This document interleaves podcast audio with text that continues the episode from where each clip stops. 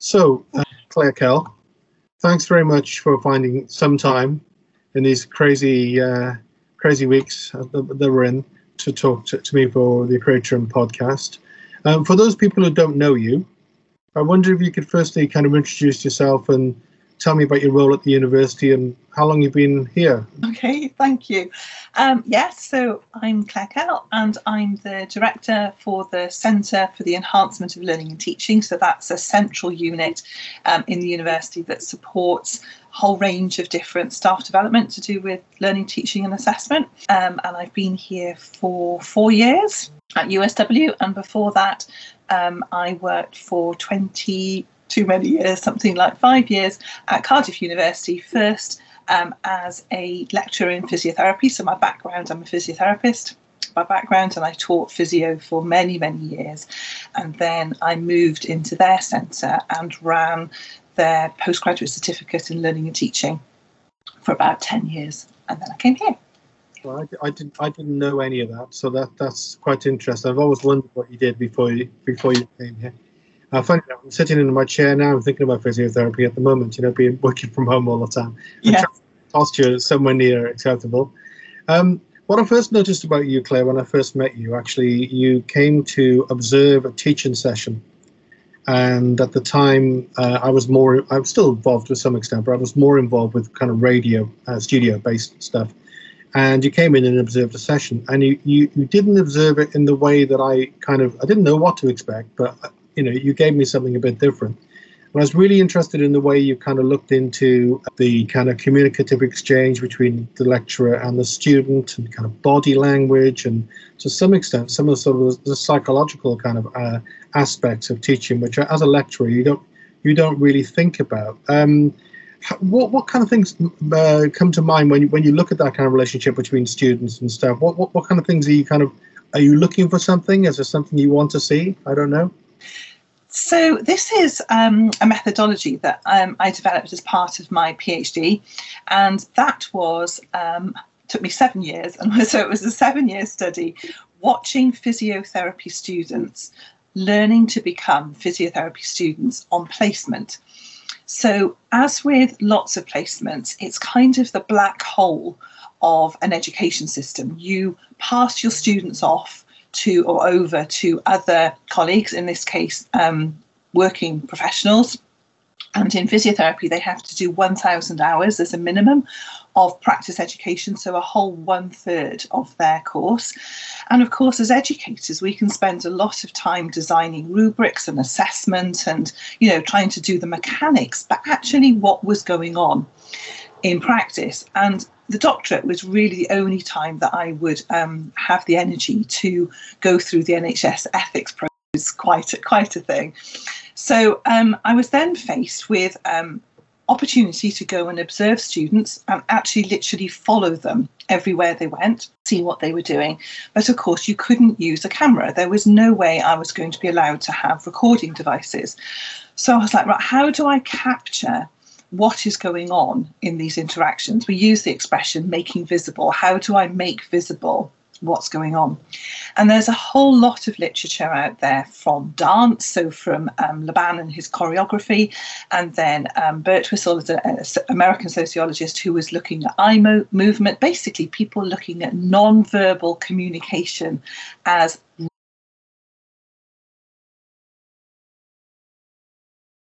telling the story of what's going on. Not the words so much, although the words are important, but actually the non-verbal and interaction. So, how what power looks like, who's in control, um, what implicit modelling are people picking up. So once I'd done that with physio, it seemed a natural extension to see it in the classroom because that was obviously where my day job then had moved. Um, and so we started developing a peer observation scheme at Cardiff where um, it was very much focused on trying to think about those interactions, those making visible the hidden, potentially cultural, unnoticed assumptions, power relationships, unconscious biases. So, hence, I started drawing little stick people. Yeah. Um, and that's what I did with you. So, it was, and I've, I've done with lots of people, and it just offers a different dimension Um, and I'm not an artist. It's not about artistry. It's just simply about um, sketching really, really quickly where people's bodies are and their body languages. So you'll probably remember that there were some of your students that I drew when they started the session almost wrapped up in knots. They were so anxious by the interaction that you were going to have with them. And it was a very small group interaction. They knew you really well, but they were really tied up in knots. And I was able to show how over the time, not only did they unwind, but you really tapped into their passion and they started leaning forward and gesticulating and getting really excited. Well, that's really interesting as an educator. I, you know, I hope you found that interesting to think. I, re- I really, how did I how did I do that? Yeah. No, I really found it fascinating. Like I say, we, I, uh, and I think it's a couple of uh, observations on that. Firstly, it was really interesting because nobody had ever said that stuff to me before. It was also really interesting that you, you know, your feedback consisted of the, the, the drawings really and the analysis, that kind of way. And also for you, uh, like a lot of people who do uh, PhDs, um, you know, it's your chance to kind of explore your thing. It's very specific. It's kind of very specialized, and to be able to actually talk about that to to anyone is is is probably quite a kind of um, cathartic thing, you know. Yes, definitely. I mean, it was quite a challenge, and I think that's something that Kath Camps and I are working on here because we're running a project here that's called um, the Inspiring Teachers Project, where we have observed teachers um, in practice. Um, over a number of months and trying to think about again power in the classroom so what um, what power do the students also have over the staff and who is driving students student staff interactions? It's not always the, the teachers. It's sometimes the students are able through their non-verbal communication to communicate that they aren't happy whatever happy means but they're able to there's a power dynamic that isn't necessarily the way you would think about it but until we expose it and make it visible we can't question it and think about it no the interesting thing at the moment with all of this online stuff going on of course it is kind of arguably more visible, but it's also isolated. But maybe you'd pick up on maybe you'd pick up on stuff, you know, visually. I don't know. I hope so. Well, that was a conversation that lots of people are having. Is what is the non-verbal equivalent when you're in um, an asynchronous set of learning packages, or you're, um, you know, on Collaborate? But of course, we you know, legally, of course, students, participants don't have to put on their microphones and they certainly don't have to share their videos. So, how do we enable um, opportunities to hear and to spot the I don't get it panic face that we would normally get in the classroom? And so, lots of staff are being really, really creative about using discussion boards or um, you know using the smiley faces icons in collaborate all sorts of things people are doing. But i think you're absolutely right. It's helping people to realize how much they have picked up on these things intuitively.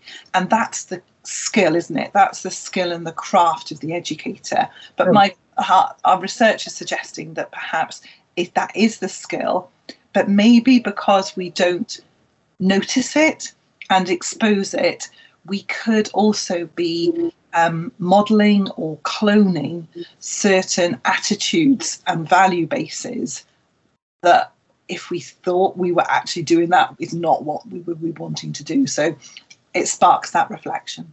Wow, there's loads of interesting stuff there. Um, I'm noticing a uh, background, a metronome and a piano. So uh, you, you, you obviously play. I mean, you you is that how you kind of get your kind of creative stuff out? Is that your is that your form of expression and release? Um, it used to be, but of course, I, I ha- actually can't be too tired. If I'm too tired, I can't um, give myself the, the space to do that. So, um, which is really weird, but I've almost sort of closed down the music side because um, I sing as well. Um, but no, so gardening. Gardening is my thing because nobody I don't have to make any decisions. I can just do what what I want to do, and if it doesn't work, it really doesn't matter. Well, I hope you do start playing the piano again at some point because it looks like a very nice piano. Yeah, it was my grandmother's. Oh, Um, I, I was very, very fortunate that I mean, it's, it's not um, a special one in any sense, but I was the only one of the grandchildren who played. So when she died, I, I was able to to have it. So it, it's um, 100 years or, or more old, which is um, really, whatever you do, please, please keep it forever. yes, exactly, yeah. Uh, talking about creativity, Claire, um, within kind of uh, teaching these days, and I mean, one of the things that I know you and I have been talking about is uh, with the University of South Wales 2030 kind of civic mission initiatives, etc., and the new curriculum and everything else, and outward-facing community engagement stuff. Um, how how important to you is this notion of kind of creativity and n- nurturing creativity, you know, within the student community and allowing the lecturers to share that sense of creativity with their students?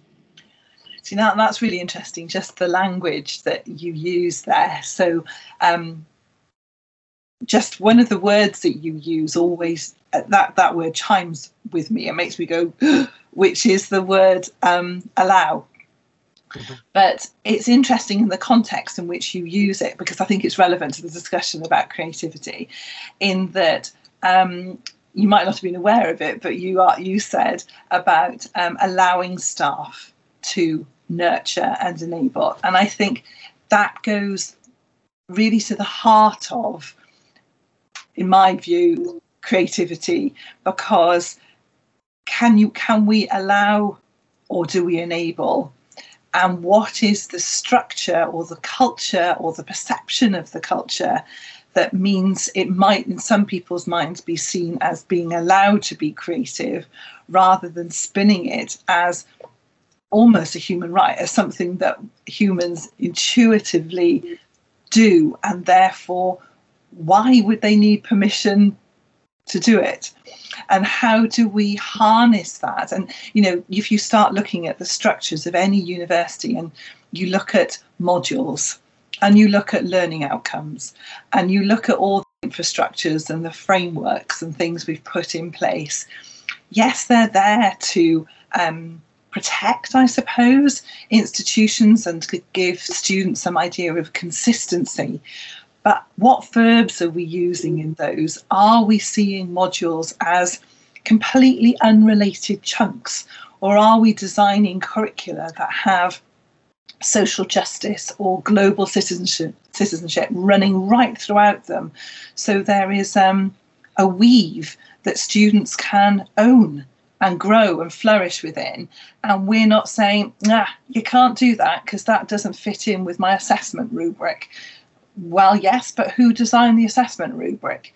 Again, it comes back to power and the unintended challenges and power um, issues lurking, often completely invisible to those of us who've been in HE for a long time. But students coming in will completely feel it. Yeah, that's a that's a great answer actually. Um, there's a, there's a lot of layers layers to it, aren't there? Um, could you tell me a little bit about the community of expertise and the kind of research which is going on there? Because that's that that's that's really interesting, and I also think that is actually an exchange. You know, a burgeoning kind of exchange. Yes.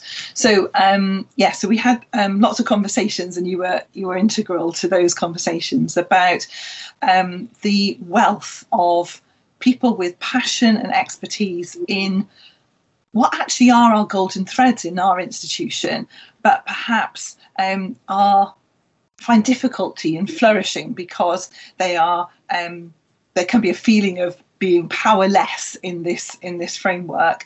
Um, and also you know we're a large complex vibrant institution. And for people to try and um, find each other can be quite challenging. So um, we came up with the idea of um, creating communities of expertise where like-minded people from all over the institution um, who were not just interested in an area but were actually busy in the doings of it. Um, could come together, um, learn with and from each other.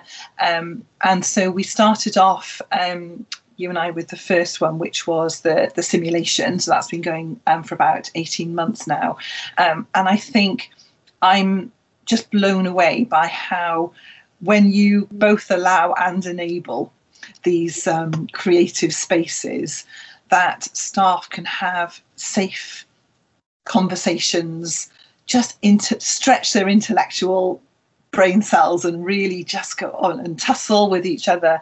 Um, the things that we've achieved, or yes, you know, that the, the, members have achieved, is really phenomenal. Um, and then you have set up another one on um, community engagement, which of course is is your absolute passion. Um, but the simulation we've got um, four at the moment. So simulation, community engagement, um, displaced people and refugee studies. Um, Kath Camps and Mike Chick run that one, and decolonising the curriculum. So Kath Camps runs that one, and we're just about to start a fifth one in November with students as co-creators. So again, these five are completely unnegotiable mm. purposes of you of higher education. That they're they're core to our being as institutions. So we're trying to harness them and make them visible and go, this is what we believe and join us. Yeah. Just, just to, uh, I know you're short of time, but uh, today was really good to talk to you. Um, just thinking about when I was at when I was at Treforest, when we when I used to teach at Treforest before we moved to Cardiff, there was always this kind of slight um, kind of disconnection, I suppose, between the fact that this university kind of landed in the middle of Treforest, you know, um, and the students, you know, not, a small proportion, you know, wandering around with bollards on their head and doing doing all doing all the crazy stuff, and people maybe sometimes thinking, well, that kind of level of education is not not my family background. It's not what I'm about. You know, I, don't, I, I don't want these. I don't want these kind of these these middle class kids around, the place and everything else. But I think one of the things you're hinting at there, with partic- particularly with community engagement, but with all of that, you said about those are the reasons why universities kind of exist, right? And and they're central to it. So so for me, and I I, I know I know you agree, but I'll ask you this anyway. Well, I hope you agree. So for me, this engagement thing, where the university actually does partner up with outside agencies and delivers some form of social gain and actually engenders good for its communities, is absolutely why you know a university should be there. In fact, if it's not doing that, then maybe it is you know taking up bricks unnecessarily.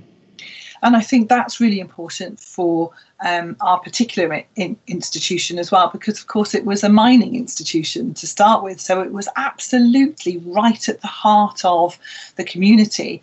Um, you know, and there was a really wonderful program on the television recently um, that was looking at, you know, it, it's where um, miners would come for their leadership development. You know, it was at the heart of the community, really powerful for people. Um, but I think as well, you know, you look at the work that you're doing or the work that Hannah Menard in law is doing, you know, they have students who live in the community, who are part of their community engagement projects, saying to them, um, our local community doesn't have access to legal justice there, there is no access. So the students come and then they work with the university to provide their community with the thing the community has need for and has asked for.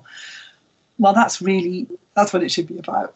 Yeah, absolutely. And I'm I, I know I just, just towards the end of the conversation, I'm working with some students at the moment, as you know, professional practice, kind of outward reach, reach and stuff.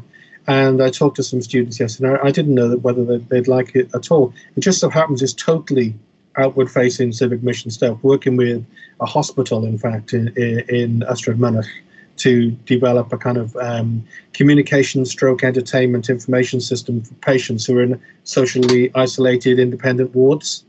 And they absolutely, they absolutely tore my arms off for it, you know, so it's great. So what you what you, you know you're doing, what you're setting up is really really having an impact.